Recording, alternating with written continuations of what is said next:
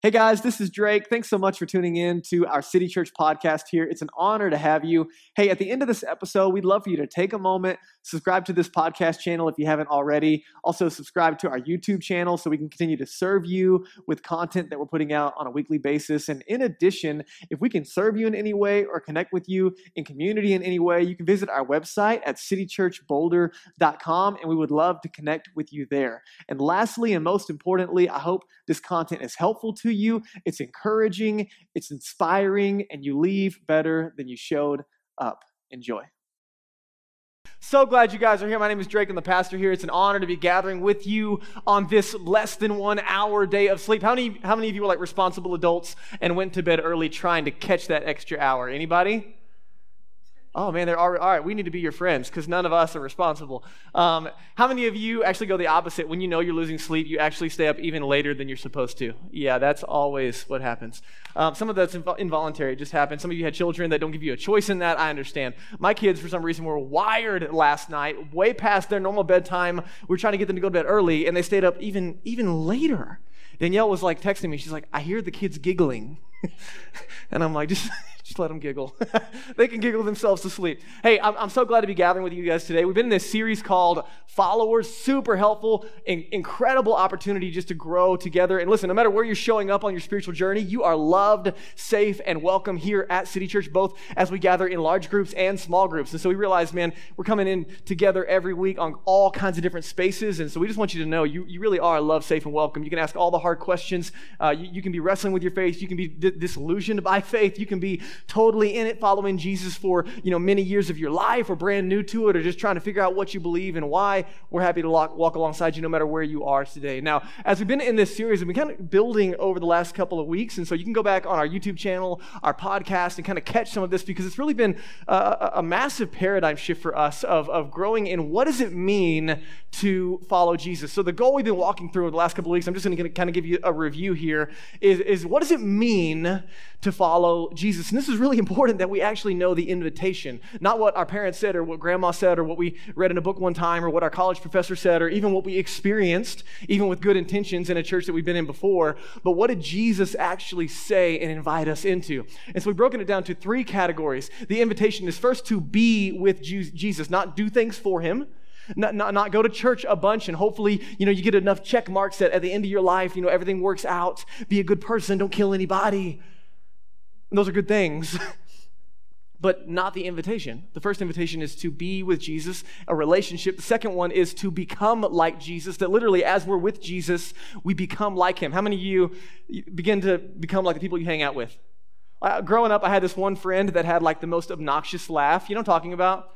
Like, no, you don't? Okay, it's probably because I have that laugh. But anyway, or you have that laugh. Maybe that's why you don't know. Anyway, I mean, it was like, it was kind of like a, like a foghorn type of laugh. Like, I can't even reproduce it, guys, okay? It was it was intense. Like everyone, you know, you're at a restaurant and that laugh goes off and people are concerned, okay? And and then we were hanging out together in this friend group and and then this one girl kind of got introduced to this friend group as well and all of a sudden she started laughing like like that girl.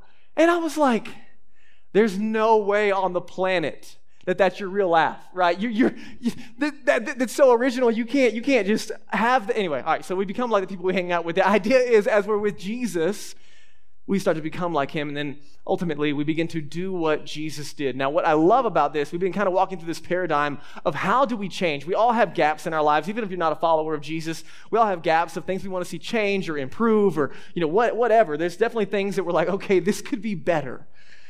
And if, if that's not you, then you don't have any friends, right? Like, like a, a lack of humility distances our relationship. So all of us recognize some of our gaps. The questions we've been wrestling with is like, how do we actually change? Because it's not that we don't want to, but a lot of times the how is difficult to embrace. And so we've been walking through this paradigm, and I'll, and I'll show it to you here on the screen.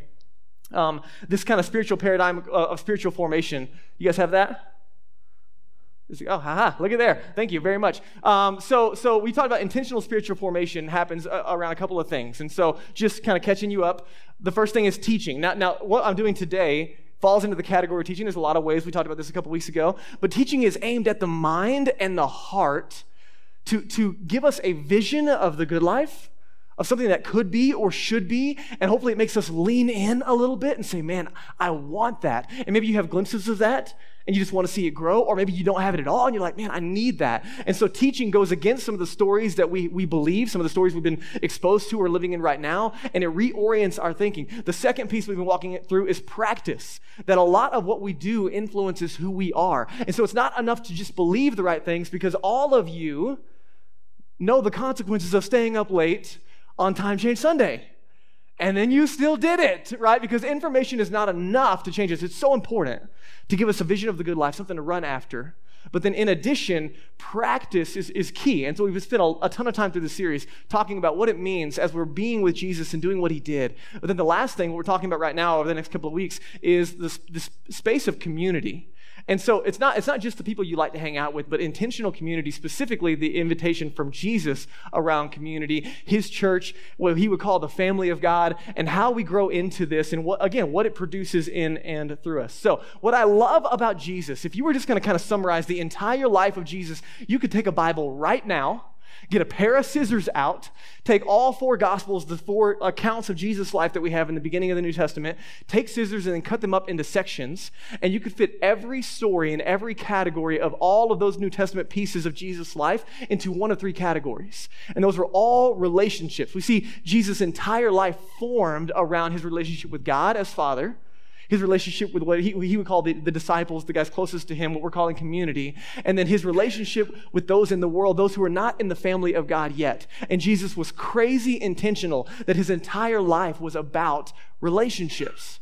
And that's the invitation that you and I are in today. So today, I want to kind of give us a, a, a snapshot of where we're going, just so you're not like totally shocked by it, and then we're going to do the dirty work. Um, dirty work? It could be, okay, maybe it's dirty. Okay, it's a little dirty, but not like the, not like you're thinking. Okay, all right. So where are we going? Last week I did the groundwork. Um, I, I, told you that you were made for this. We had a little bit of fun with Legos, and it was awesome. And just talking about, hey, you were made for community, both neurologically and in the image of God. You're made for community, but also we, we talked about how community is a space where we are being made that you're made through community, that we're being formed, that community is intentionally a space for us to be transformed. But today, as we kind of walk through it, I just want to kind of give you some observations as we get into the talk, okay? So, number one, you were made for community. We talked about that last week. I don't want you to miss it. You were made for community. This is where we're going today. Number two, you've probably been broken by community. See, see, the problem when we start talking about community, it sounds great. Show up on a Sunday, shoulder to shoulder, say hi, smile, wave, and leave. And there's like no depth and no, I mean, that's, it's great that we gather together and it's so important that we're here together. But this, this is not the same space as face to face, someone knowing you, being known, loving and serving and building community together. And the challenge that we face is you've probably been broken by community, even if you're not a follower of Jesus. Like, take this outside of, of the church. We're talking about your family of origin, we're talking about your friend circles in high school, we're talking about your even worse friend circles in middle school.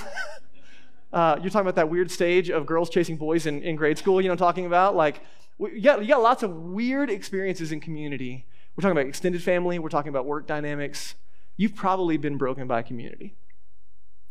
And so then we start talking about it, it gets a little challenging because there are things in there, experiences that only you have, that speak to how then you perceive a conversation like this. And so while I, I can't know that about you, you know that. And so I just want to kind of ease into the reality that, hey, listen, no one's showing up unwounded and unscarred by others today. You know that. But also, here's the reality that you've probably been the breaker of community.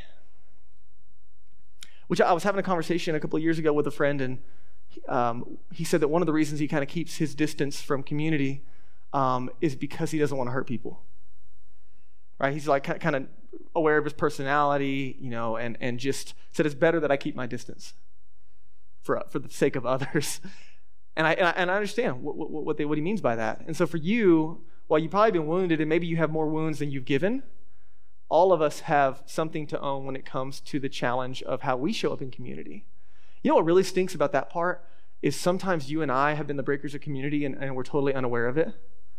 Right? Like, and, and then all of a sudden relationships are messed up or they're dysfunctional or, or they're totally gone and separate and you have no idea why.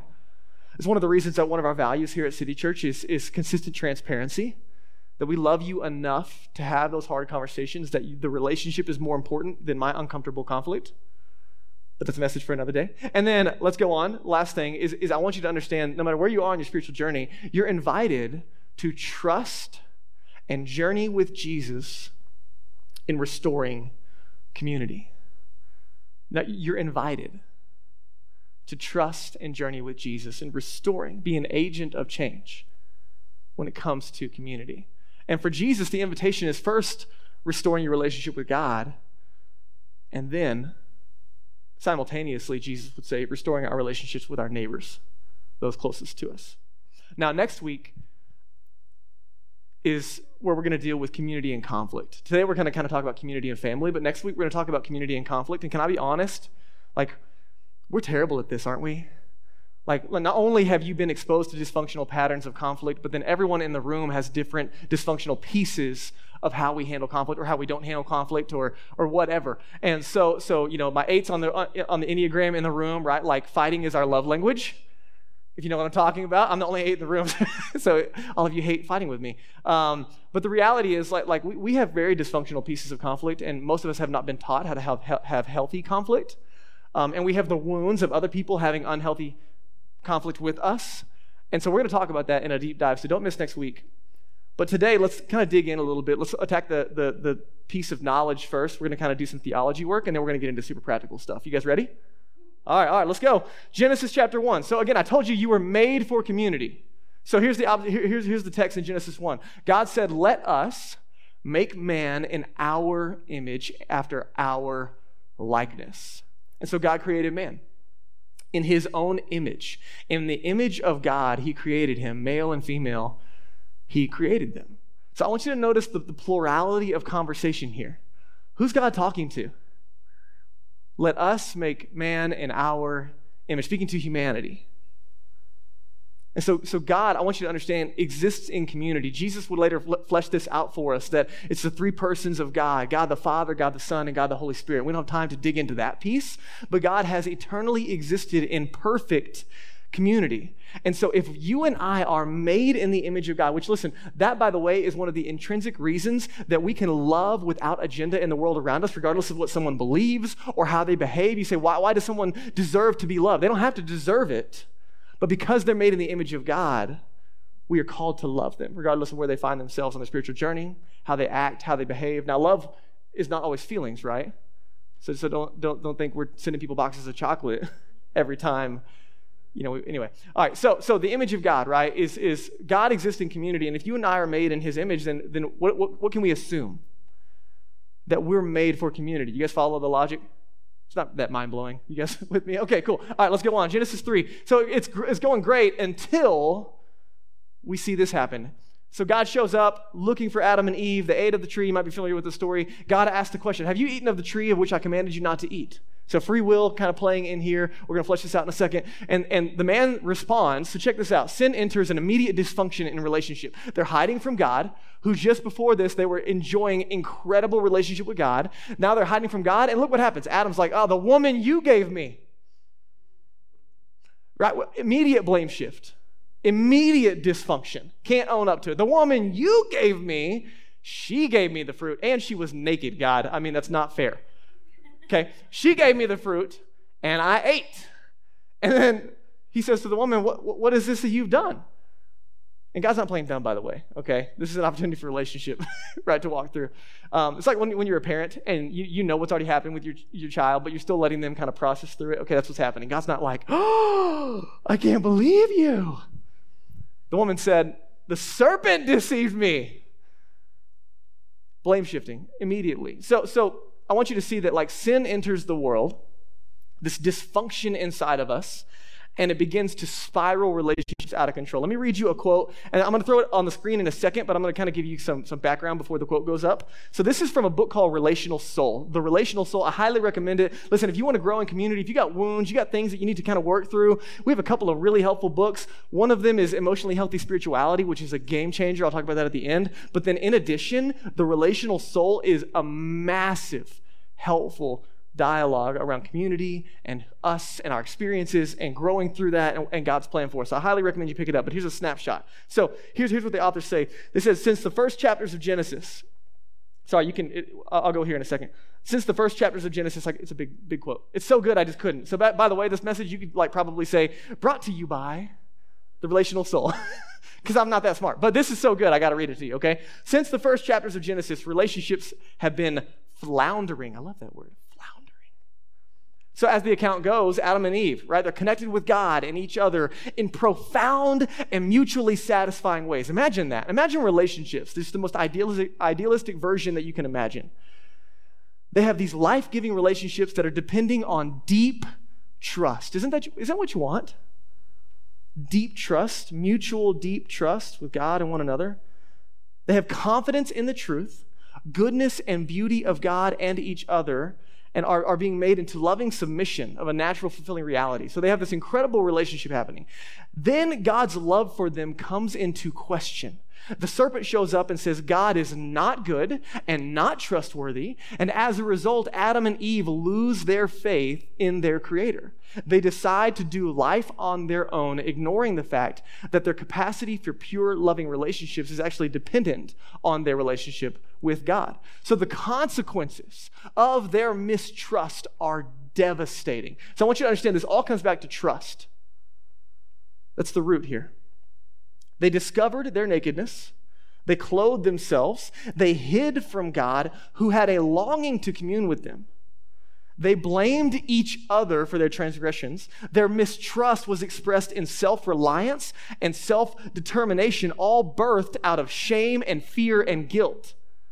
The very things that we run from and try to ignore are the things pushing us toward our dysfunction. These inhibiting emotions, once exaggerated, they disrupt and damage their ability to engage in soulful relationships with God and one another.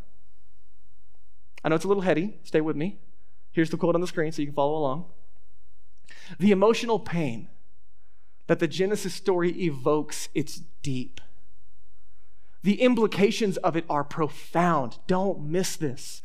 God was for them, but they chose to believe that God was against them. They abandoned the security of his presence for the plausible freedom of their independence. Sin is a mistrustful state of being that moves us from communion with God and one another to alienation by means of disobedience and pride.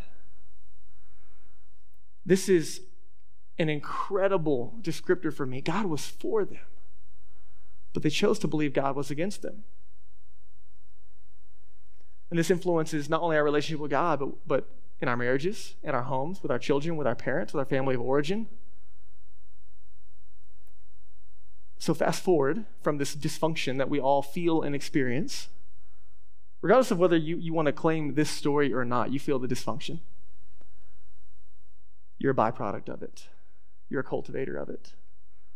So, fast forward to Genesis 12. It's not on the screen, but we, we have this reading plan we share as a church. By the way, you can check it out, get on our website. Right now, we're in the middle of Genesis. If you're following along, you would have been in this text this week. And in Genesis 12, God shows up with a remedy for the dysfunction that has entered through sin. And he makes a promise to restore all things to this guy named Abraham. And so there's this kind of motion showing up in Genesis 12 of, of God's restoration plan of all the dysfunction. So fast forward all the way to John. We'll get back to Abraham in a second, but go to John 3. Check this out. This is Jesus talking about relationships again. So he's having a conversation with a, a religious leader who's asking some questions about what it means to be right with God. And so Jesus responds to him and says, Truly I say to you, unless one is born again, he cannot see the kingdom of God. So there's been this disconnect in our souls. We have relationships broken this way and this way. And then this invitation into the kingdom of God of everything being made right, everything coming back under God's rule and authority, of everything being restored. Jesus is inviting us into that, but his statement is so radical. You cannot see the kingdom of God, Jesus said, unless you are born again. To which this Pharisee, this religious leader responds, I think my mom's going to be upset about that and it's going to be really awkward, right? He, does, he has no category. He's thinking he's talking about a physical, you need to be born again again. and he's like, ah, I don't, I don't know how that's going to work. And Jesus is spe- speaking about a spiritual rebirth. Here's what I want you to understand the invitation from Jesus into restoration is not behavior modification. Right? That's normally what we try to do. We have dysfunction in our relationships and even in our relationship with God if you're in that space. And what do you try to do? You try to fix the outside. We do this behavior modification thinking that, okay, my relationship with God will be a little better and my, my marriage will be a little better and my, my relationship with my kids will be better and, and my relationship with my parents will be better if I can just kind of do some behavior modification. Or if it's not enough for us, we're trying to behavior modify others. they need some behavior modification for sure, right? So we, we have this effort of, of, of dealing with our dysfunction. And Jesus says the answer is not external behavior modification, but rather a complete internal transformation. To be born again, Jesus would teach us that we are dead spiritually because of our sin. And it takes a total transformation by trusting in Jesus that he would die for our sin and be buried and raised again, proving he could do in our lives what he said he would do to be born again spiritually. This is, this is not, God, God is not looking for people who act patient and kind. He's looking to transform us into the kind of people that are patient and kind. Do you see the difference? Being with Jesus, becoming like Jesus, and then doing what Jesus did are all attached first to a relationship. Now, what are you born into? Everyone in the room has been born into a family. So, this language of community as family for Jesus is you are being born again into the family of God. Let me show you in Luke 8. This is so radical. I want you to know there would have been gasps in the crowd. Luke chapter 8, verses uh, 19 through 21. Um, Jesus is, is uh, uh, doing his thing as Jesus does. His mother and his brothers come to him, and they couldn't reach him because of the crowd. Okay, so Jesus is awesome. Crowds around him. His mom and dad show up, all the brothers, all that stuff. And he was told your mother and your brothers, I guess his dad wasn't there, your mother and your brothers are standing outside desiring to see you. Later, we would find out that they think he's crazy and they're trying to lock him up in a mental institution, right? Like he's claiming to be the Son of God. They're like, you need to go home. so they show up and he answers and looks around at the crowd. He says, My mother and my brothers are those who hear the word of God and do it, which that comes out of a relationship, right? This is not behavior modification. This is internal transformation that leads to this kind of lifestyle. But Jesus looks around the room and says, My mother and brothers, talking about family, are not flesh and blood but those who hear the word of God and do it. This is radical because what Jesus is saying is you could be a Jew and you're not in the family of God. How dare you? Or you could be a Gentile and you're actually invited into the family of God. Are you kidding? No way. They're unclean. This is a massive moment of Jesus inviting us into the family of God. I need you to understand when you're invited to follow Jesus, he calls his followers family. And central to Jesus' vision of the kingdom of God, of the good life, is this calling into a brand new family dynamic, not built around ethnicity or class or age or, or even socioeconomic and political pieces, but rather built around the family of God and a new identity of God as our Father. Radical. Galatians chapter 3, let me show you kind of the circle back around. Again, this is just head, head stuff right now, okay? Paul is writing to the Galatians who are really struggling with uh, this is a little baby church and they're wrestling with what it means to follow Jesus. And he says, Hey guys, don't, don't forget, in Jesus, you are all sons of God through your church attendance, through your Bible reading, through how much money you give on a monthly basis, to how much you pray, to how many cuss words you didn't say this month. None of those qualifications. You are sons and daughters of God, what? Through faith trusting in Jesus. For as many of you as were baptized into Jesus have put on Christ. There is neither Jew nor Greek, slave or free, there's not male or female. You are all one in Christ Jesus. Listen, I, I know in our day and age, like, like uh, that, that should be the way it is, but this is radical for Jesus and his first century followers. There are no rights for women and for slaves. And class is everything, and race is everything, and family lineage is everything. Jesus said, if you're Christ's, then you are Abraham's offspring, going all the way back to the promise God made to fix that which was broken. Heirs according to that promise, meaning you do nothing to earn it or deserve it, but because you're adopted in the family of God, you receive it. Okay, so there's this dominant metaphor in the scriptures in the New Testament of the church not as a building, not as an event that we do on a Sunday, but as a people gathered specifically as the family of God. So, you're invited in the family of God. Here's the problem with this conversation. Is all of us have profound experiences with family. That who you are good and bad, most of that deposit has come from your family or your lack thereof. So, one of the books we recommend, Emotionally Healthy Spirituality, Peter uh, uh, says it this way. He says, Numerous external forces shape us, but the family that we grew up in is the primary and, except in rare circumstances, the most powerful system that will shape and influence who we are. The family you grew up in told you a story. Some of it was great, some of it wasn't.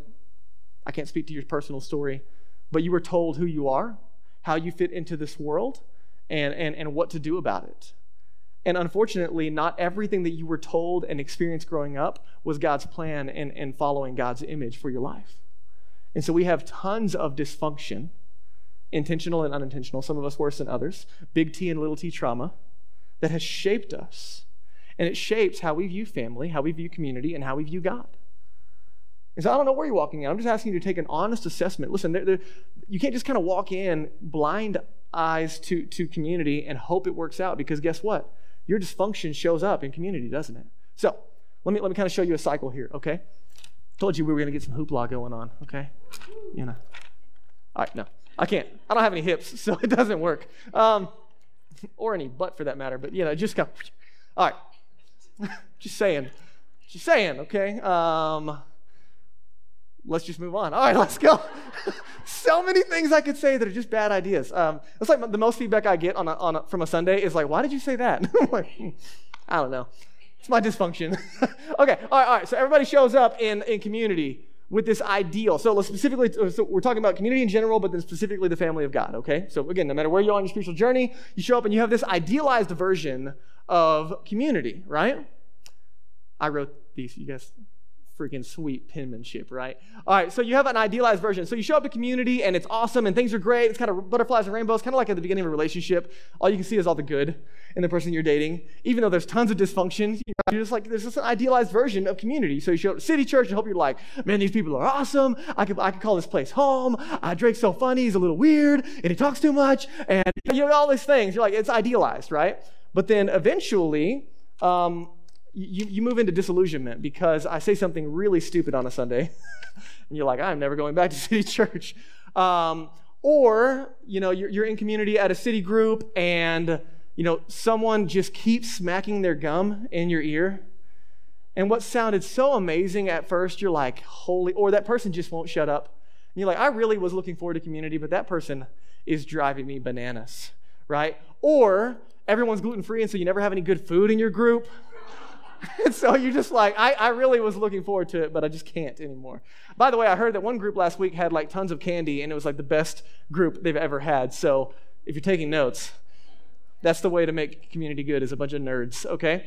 Um, nerds the candy, not nerds the people. I guess nerds are welcome, by the way, in our community. All right. Anyway, so there's disillusionment, right? Yeah, yeah, yeah. Um, and then here's what happens it, when we get disillusioned by community, and it happens, guys you, you get in community, and I don't know your ideas of what you've experienced, but you get in a community, and then when you get disillusioned, that person didn't text you back, someone said something hurtful, they gave feedback that wasn't welcome, they didn't check on you when you were out for two weeks, they didn't show up to help you move. You get disillusioned, right? Right? Because people are broken and they're not whole yet. And, and normally, what happens here is there's a break, and we dip out and we go, and we just run somewhere else. And this is the moment where we break community. We stop showing up at church on a Sunday gathering. We stop showing up at group. And we haven't talked to anybody, but there's disillusionment. Or maybe there's a little bit of conflict you haven't been able to work through. And so we just bail. And this is the pattern of the American church, right?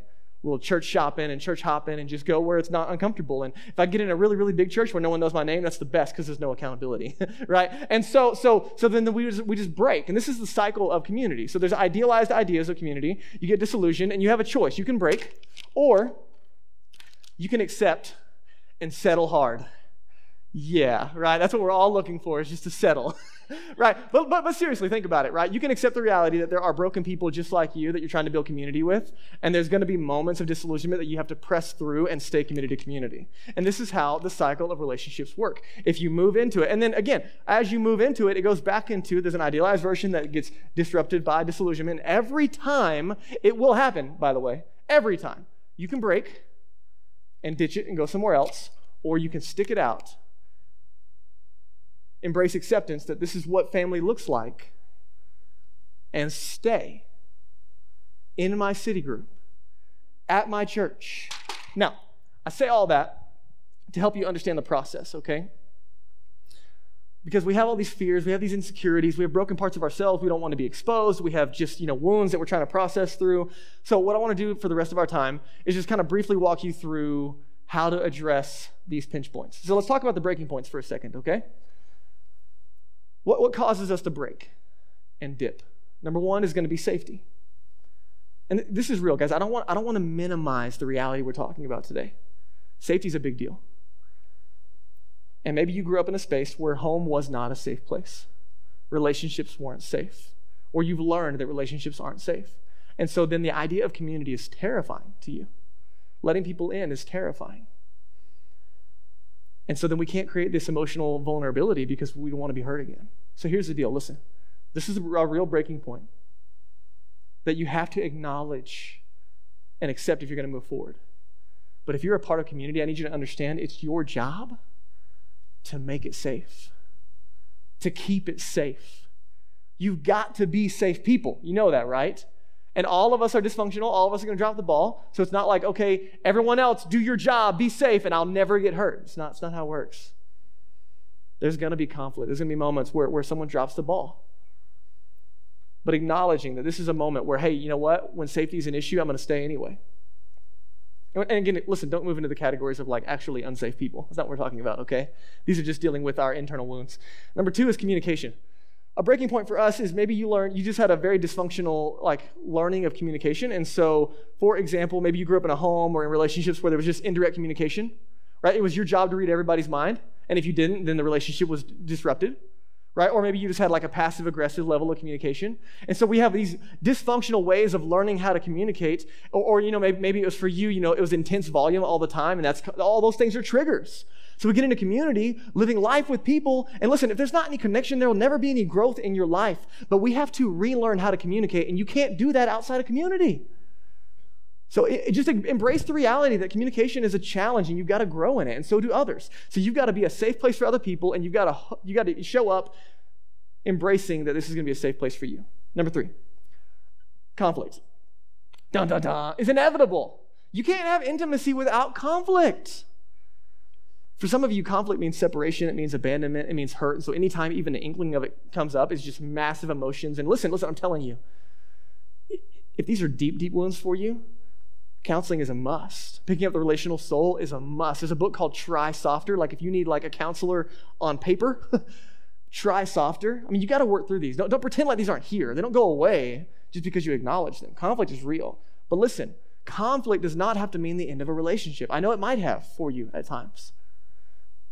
But conflict can lead to actually more intimacy on the other side when we, when we say this relationship is more valuable than what we're walking through. Number four expectations. So tricky, right? Because, like, all of you have expectations, but they lie dormant until they're unmet. They're so hard to identify. You have expectations of what time we're getting out of here today, and what group's to be like, and if they're to bring candy again next week. there are expectations of what kind of, you know, my, I'm to find my BFF in group. And, I'm going to have these different things. And so expectations, when they go unmet, they lead, to dis, they lead to disillusionment and disappointment. And every one of you has different expectations, whether intentional or not, when you show up in community. And because they're not talked about, they only come up when they're unmet, and then it's frustrating. And so then we break community or we talk it through. Here's the deal your expectations should not have the power over you on whether or not you're going to commit to community or not.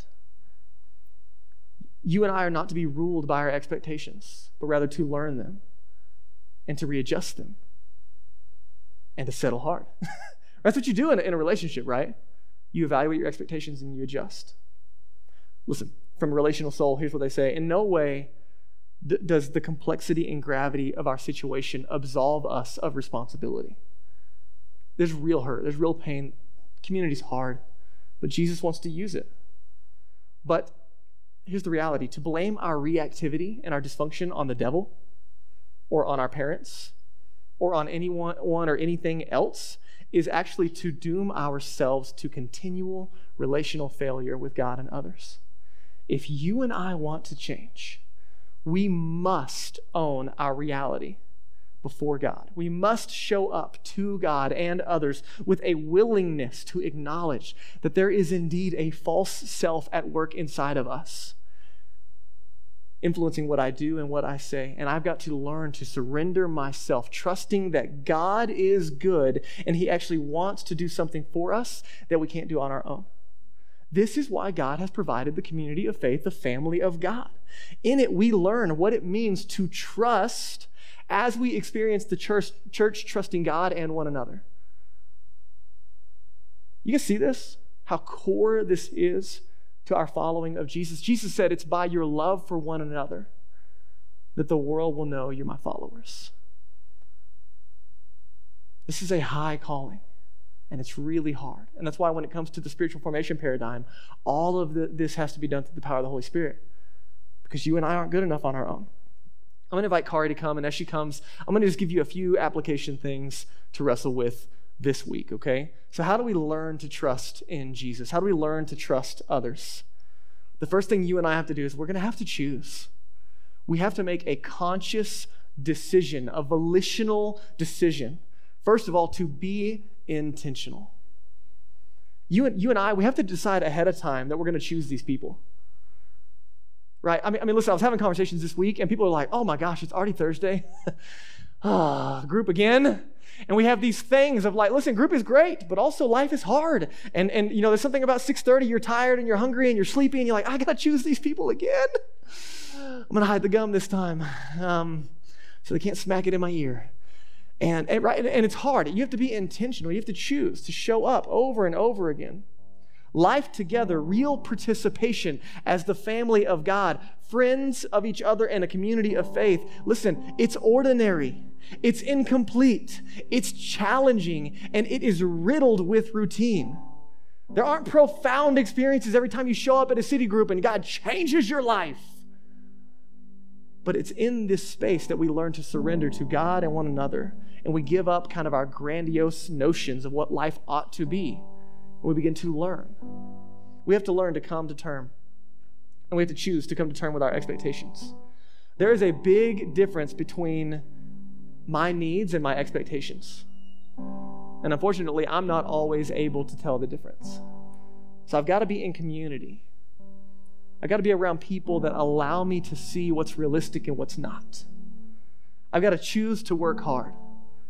You're not going to show up in community and just automatically have amazing, deep 3 a.m. friends, your closest circle, everything's just butterflies and rainbows all the time. Community, it, you got to work hard. You got to choose to work hard. Most of us, we want the destination without the journey. We want to be on top of the 14er without climbing the 14er. And it's, it's not how it works in relationships.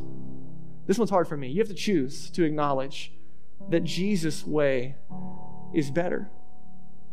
Guys, listen, sometimes you and I are just going to have to decide to do something because it's right, even though we don't like it. That, that maybe I can just admit that I don't know better than Jesus, but I am invited to follow him and to trust him.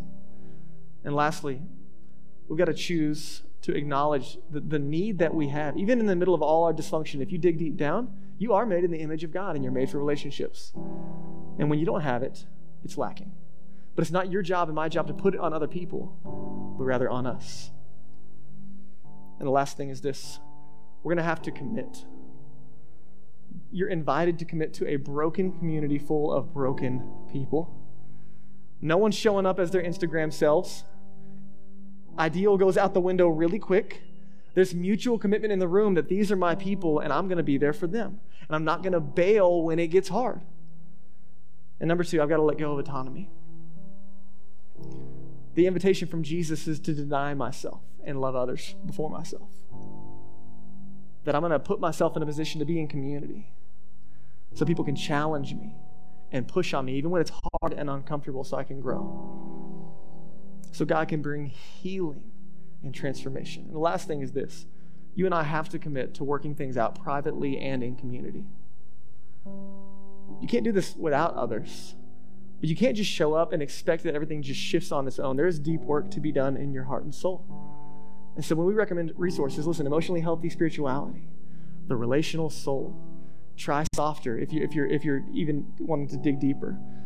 In, in emotionally healthy spirituality, there's a tool called the genogram, and it's mapping out your family tree and following the patterns of dysfunction so that you can identify and then surrender those pieces of dysfunction. Peter says that we tame our feelings by naming our feelings. That if you want to start new patterns in your own life, you got to first identify the ones that you've inherited. And you got to make a conscious decision to break them. And guess what? You can't do that on your own. I got to go to somebody else who loves me, who looks me in the eye, and I say, Hey, I'm struggling with this. I don't want to be angry. I don't want to be impatient. Will you help me? Will you hold me accountable? I don't want to be lazy. I want to spend time with God. I want to be transformed.